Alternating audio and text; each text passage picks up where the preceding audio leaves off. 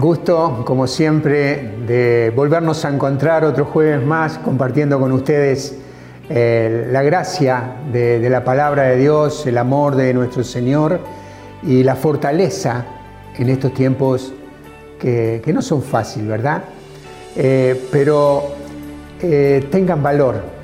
Y no te lo digo yo, el Señor Jesús nos ha dicho, en el mundo tendrán aflicción, pero tengan valor yo he vencido al mundo. Mirá qué frases que nos deja el Señor para fortalecernos en este tiempo.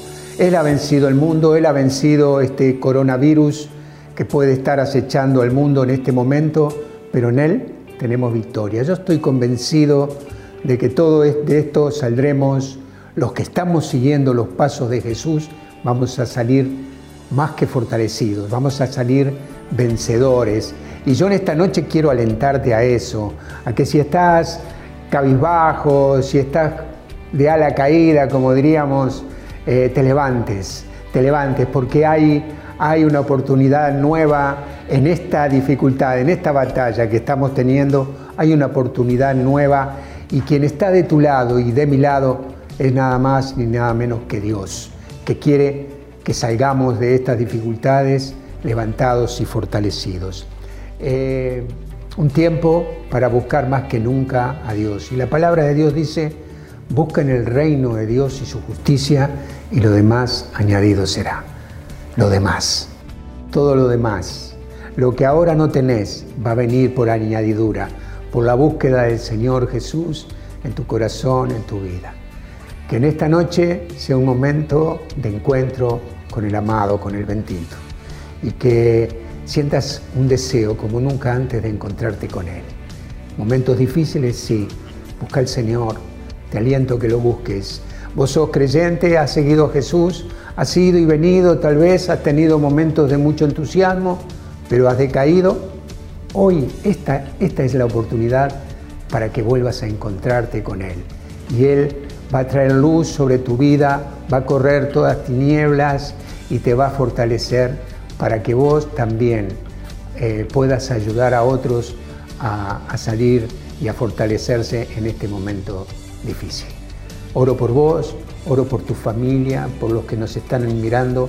Le damos gracias a Dios, damos gracias por todos los mensajes que estamos recibiendo y darle gracias a Dios porque podemos estar compartiendo este tiempo con ustedes. Bendito Señor, bendito Dios, te pedimos que en esta media hora que estamos eh, recibiendo de ti, de tu palabra, fortaleza, estés llevando a cada persona que nos está mirando eh, una, nueva, una nueva gracia, un, poder nuevo, un deseo de, fortalecerse y de enfrentar esta situación con, con, con todas las fuerzas que vienen de ti. Te damos gracias, te pedimos eh, María Santísima, también a ti, eh, que, estés intercediendo ante tu Hijo Jesús por cada uno de nosotros.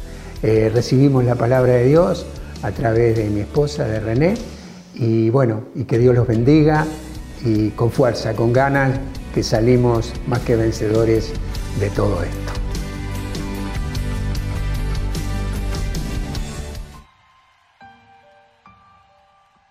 Hola, ¿qué tal? ¿Cómo están?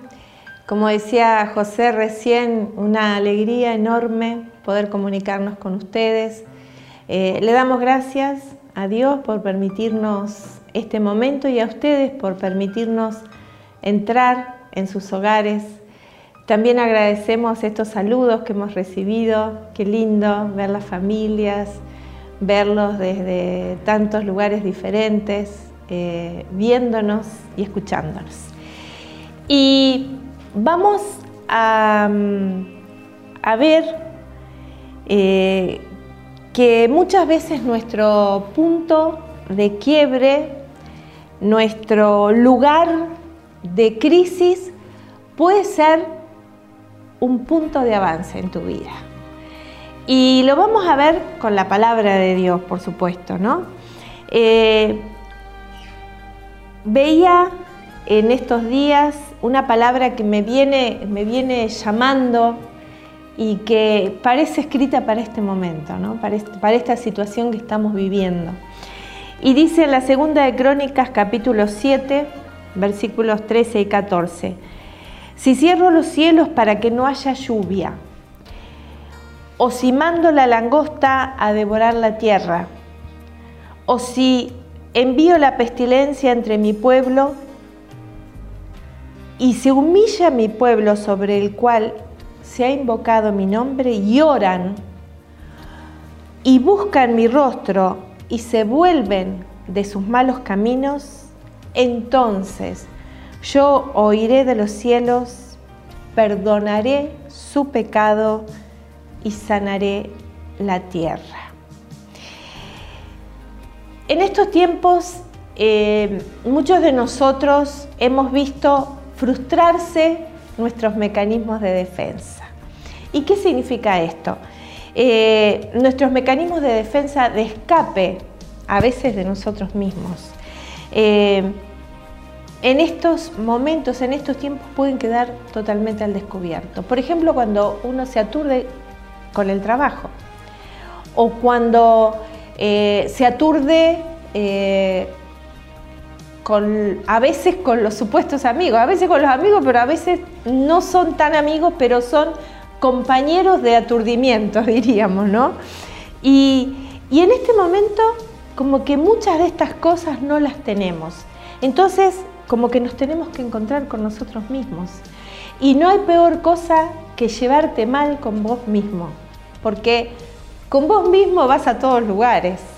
Estás estás en tu casa, si pudieras salir, estás con vos, eh, si te acostás, estás con vos, si te levantás, estás con vos, pero a veces nos llevamos mal. Y entonces este, este aparentemente, eh, este quedarnos eh, la mayoría de nosotros está sin trabajar, salvo algunos rubros, pero la mayoría estamos en casa, estamos con la familia, algunos solos, depende de la situación que vida que tengas, pero te encontrás con un lugar que a veces es el lugar donde queremos escapar. Entonces, eh, creo que una de las capacidades más hermosas que tenemos los seres humanos eh, esto que la psicología lo está trabajando hace unos cuantos años es esta capacidad de resiliencia que tenemos y, tal vez alguno no tenga claro qué es la resiliencia.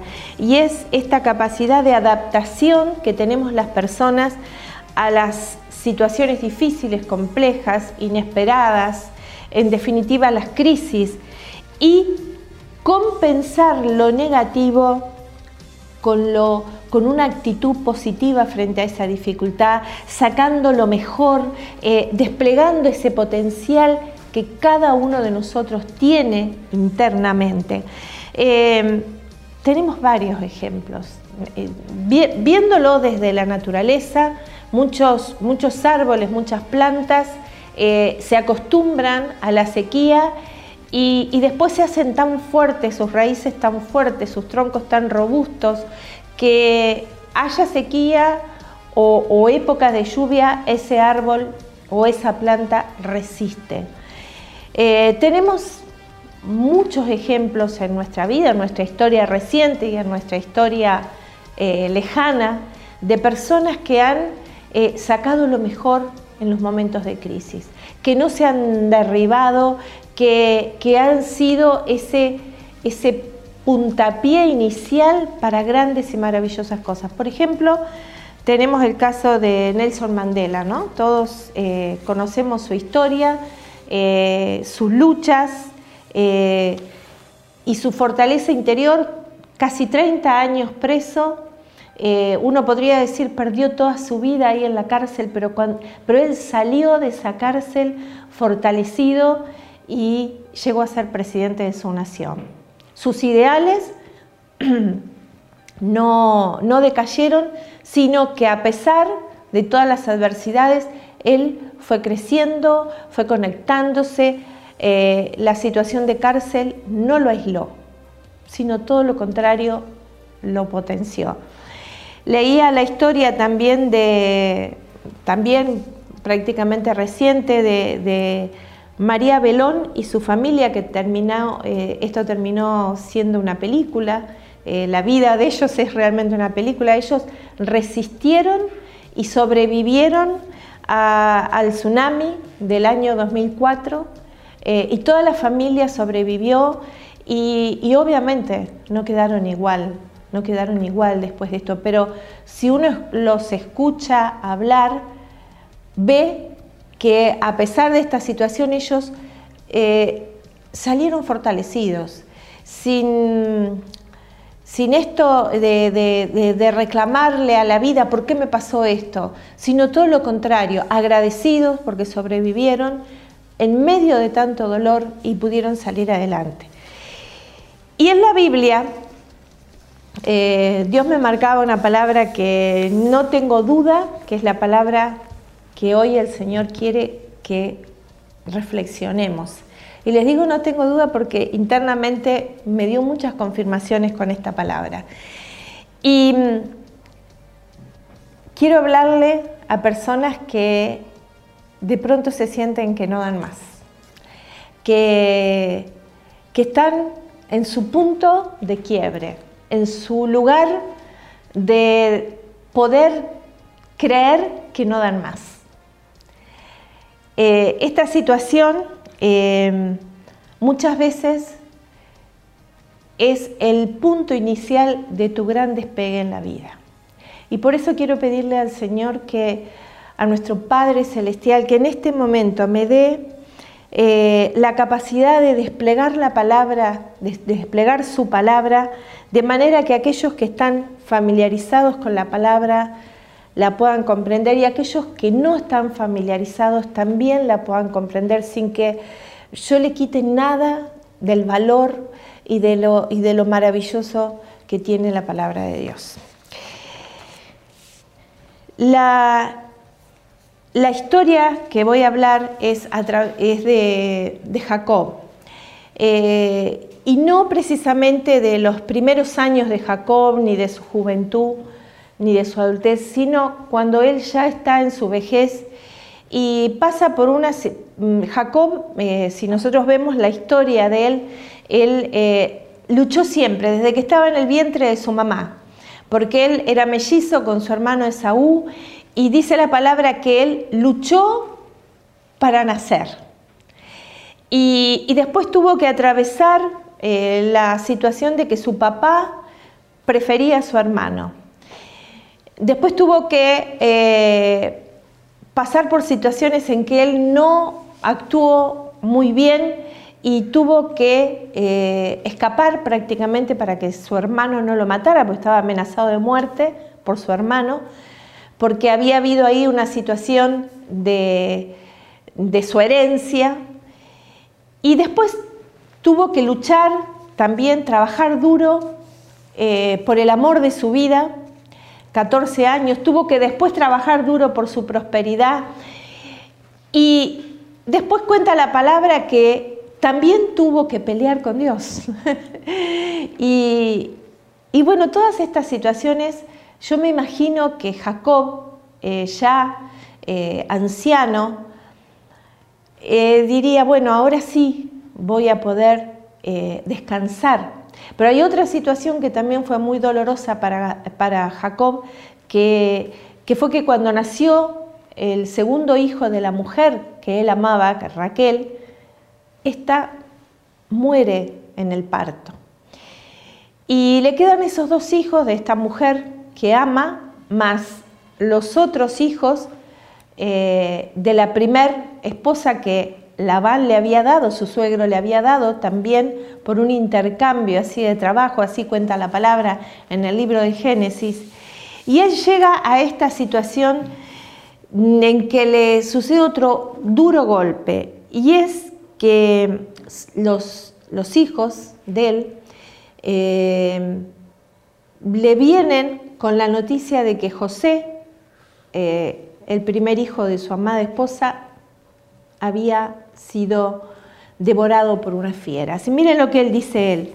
Cuando le muestran la túnica, que después vamos a ver que esto era una mentira, que, sus otros hijos le habían dicho, le dice que le traen la, túnica ellos mataron un cabrito y empaparon esa túnica de José con sangre, se la traen a Jacob para decirle que era la de su hijo, pero la realidad era que ellos lo habían vendido. Y cuando Jacob, perdón, ve esta, mm, esta túnica, dice, exclamó, es la túnica de mi hijo. Y miren lo que él dice, un animal salvaje lo ha devorado, José ha sido presa de las fieras, Jacob desgarró sus vestiduras, se vistió de luto y estuvo mucho tiempo de duelo por su hijo. Y ahora, después de 12, 13 años de este hecho, en que Jacob cree que su hijo ha, muerto, eh, pasa un tiempo, gracias mi amor, pasa un tiempo de, de hambruna en el país. Empiezan a escasear los alimentos y, el único lugar donde había alimentos era en Egipto. Eh, a, todos nos ha, a todos nos ha pasado tener momentos en la vida en que suceden cosas que no tenemos dominio de ella. Esta situación que estamos viviendo todos, tal vez nos vean dentro de unos años este video, pero para los que estamos viviendo ahora en este momento, para ustedes que nos están viendo en vivo, estamos pasando por esta pandemia, una situación inesperada, una crisis para todos. Eh, a muchos la economía está tambaleando, está tambaleando mundialmente, no solamente para nosotros. Y es todo inesperado, es todo desconocido y es, es, son situaciones que uno no tiene experiencias anteriores de cómo vivirlas, eh, son nuevos, o sea, a todos nos parece raro y a la vez se va normalizando esto de andar con, barbijos, eh, de no abrazarnos, de no besarnos, de no conectarnos, de no, de no vernos. Eh, situaciones completamente imprevisibles para nosotros hace unos meses. Hace dos, tres meses no imaginábamos esto. Y en la Biblia encontramos también situaciones que no se imaginaban. Jacob nunca se hubiera imaginado que hubiera tenido que mandar eh, a buscar alimento a Egipto. Pero la situación se dio así. Y muchas veces Dios nos lleva al cambio a través de un problema. Todos nosotros que nos conectamos telefónicamente con, bueno, con muchos hermanos de la comunidad, todos nos dicen esto. Me ha cambiado la rutina. Eh, al estar más en casa, eh, tengo más diálogo con mi esposa, se levantan algunas cosas que no estaban bien y como que se ven más claro. Eh, por otro lado, estamos aprendiendo a disfrutar más de las cosas esenciales, como que empezamos a ver con otros lentes las situaciones de vida. Esas situaciones que, que Dios permite, que no manda, pero sí las permite, nos llevan a un cambio profundo muchas veces. Miren, Dios no te manda un virus porque te quiera matar, pero sí puede usar esa situación como una plataforma para llevarnos a un nuevo nivel. Yo recuerdo que nosotros, eh, cuando recién comenzamos el camino en Cristo, estábamos en una parroquia y la verdad que jamás hubiéramos salido de esa parroquia si no hubiera sido porque nos empezaron a llover los problemas internos. Había situaciones que no podíamos creer que nos estuviera pasando eso. Eh, no le encontrábamos explicación, no entendíamos, hasta que pasó el tiempo y vimos que sin esas situaciones de tremendas crisis que vivimos ahí, incomprensibles para nosotros en ese momento, no hubiéramos salido y no hubiéramos eh, fundado la comunidad en la que estamos ahora. Pero Dios tuvo que desprendernos de un lugar en que nosotros estábamos cómodos para llevarnos a su propósito. Y tal vez muchos de nosotros ahora, en este momento, estemos pasando por un punto de quiebre porque Dios quiere llevarnos a un nuevo nivel. Eh, por supuesto tenemos que discernir y ver con claridad a veces cuando pasa el tiempo. Tenemos que tener cuidado como tratamos a las personas que hoy por ahí nos pueden parecer eh, sin importancia porque tal vez Dios a esa persona la va a estar levantando de tal forma que vos mismo te vas a asombrar. Tal vez esa persona sos vos. Tal vez ahora estás eh, aparentemente quebrado, aparentemente eh, destruido, pero Dios está trabajando ahí adentro. cuando no sabemos pensar qué nos ¿Qué nos está pasando en esta situación? Nos ponemos a pensar tantas cosas porque desconocemos qué es lo que nos, nos está agobiando. La historia de Jacob nos cuenta, que ahí es donde nos vamos a centrar, que en esta hambruna tuvieron que marchar los hijos de Jacob hacia Egipto. Y recuerden que estos hijos, estos hermanos de José lo habían eh, querido matar, pero después decidieron mejor no lo matamos, lo tiramos a un pozo y ahí lo dejaron en ese pozo y lo, lo rescataron unos madianitas, que no fue un rescate, sino para venderlo como esclavo. Y terminó, José terminó de esclavo en Egipto. Y no vamos a detenernos en la historia de José, pero la historia de José es que del pozo de esclavo, pasó por un proceso en esos 12, 13 años y terminó siendo la segunda autoridad en Egipto después del faraón.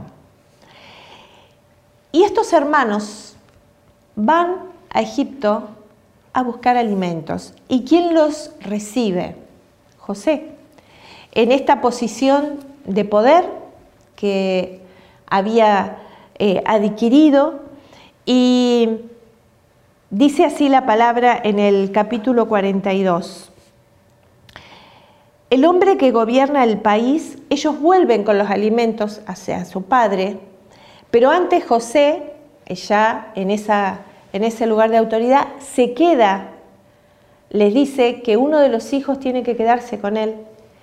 Y cuando vuelve, le dice así, el hombre que gobierna el país nos respondió, para demostrarme que ustedes son sinceros, dejen conmigo a uno de sus hermanos, mientras los demás llevan algo para aliviar el hambre de sus familias.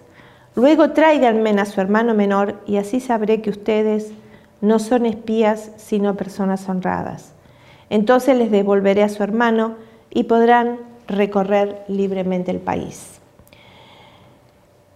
Cuando Jacob escucha esta, esta situación de que tiene que darle a su otro hijo más pequeño para que lo lleve a Egipto y que uno de sus hijos quedaba ahí, Jacob sinceramente eh, dice en el versículo 36, me habéis privado de mis hijos José ya no existe y Simeón ya no existe y queréis llevar a Benjamín, todas estas cosas son contra mí. Así se siente Jacob, como que todo está en contra de él. Él había sido un hombre siempre fuerte, siempre con, con fortaleza, pero siente que no da más. Tal vez vos has llegado a tu punto de quiebre. Tal vez estás en un momento así o has estado, pero la verdad es que no era así. Así lo percibió, Jacob, pero no era así. Él estaba en realidad, la, la realidad era que si no fuera por esa hambruna, por esa, por esa situación, Jacob nunca hubiera descubierto que José vivía, que su hijo amado estaba aún con vida. Lo segundo es que eh, Jacob estaba por volver a reunir a toda su familia y estaba a punto de salir para siempre de esta situación de hambre en que vivía. A veces las crisis pueden parecernos absolutamente negras, pero tal vez estamos a punto de comenzar lo mejor de nuestras vidas. Tal vez ahora vos puedas estar con miedos, eh, con, con, incertidumbres en tu economía, con, con, una sensación de fracaso, de frustración y de desesperanza que te agobia, pero quiero decirte que Dios sigue sentado en el trono. Quiero decirte lo que dice Romanos 8:28, a los que amamos a Dios, todas, no algunas, todas las cosas nos suceden para bien. La palabra dice que todo lo podemos en Cristo que nos fortalece. Yo vine a decirte que tu punto de quiebre, mi punto de quiebre, puede ser el punto de apoyo donde Dios levante una nueva situación en tu vida de gran victoria. Dios aún es supremo y aún es todopoderoso. Y ahí estaba José, en ese alto lugar, esperando recibir lo más maravilloso, volver a reunir la familia, perdonar a todos los que lo habían ofendido, porque muchas veces los que más nos hieren son los más cercanos. Eh, si nosotros vemos a través de la Biblia, todos han sufrido situaciones, eh, los grandes hombres de Dios han sido lastimados por sus hermanos más cercanos. Lo vemos desde Caín y Abel, lo vemos eh, en la vida de David, lo vemos en la vida de José, pero qué bueno, cuando vos superás ese dolor y te posicionás en lo que Dios quiere. La palabra dice que cuando le dijeron a Jacob que, que su hijo vivía, miren, miren lo que le pasó a Jacob. Jacob no se conmovió porque no lo podía creer. Y así somos. Cuando le dieron la mala noticia, enseguida lo creyó. Dice acá la palabra, ni siquiera le dijeron que su hijo había muerto, le dijeron que esa túnica pertenecía a José con sangre y él ya imaginó que lo habían matado. Y cuando le dicen que está vivo no lo puede creer. Pero así es el Señor, nos sorprende. Y yo creo que hoy a nosotros el Señor nos va a sorprender. Tenemos que buscar, como decíamos al principio, arrepentirnos. Arrepentirnos. Es un momento para verte, para, para decirle al Señor, a ver, ¿qué cosas tengo yo que modificar en mi interior? ¿Y qué cosas me tenés preparada? Es un momento para tener fe, hermanos, porque no se acaba el mundo por las situaciones que estamos viviendo. Dios sigue sentado en el trono y los ángeles de Dios no están en cuarentena, los santos del Señor no están en cuarentena, el, mundo espiritual sigue actuando y sigue firme y todo es posible para el que cree. Todo, absolutamente todo. necesitamos conectarnos con Dios. Yo te invito a que ores más, a a que busques de Él, el Señor no falla. Esa fortaleza que nosotros recibimos en su palabra, en, la oración, a Dios lo entendemos de rodillas. Yo creo que eh, estamos viviendo la iglesia en casa. Es como empezó. Es como empezó.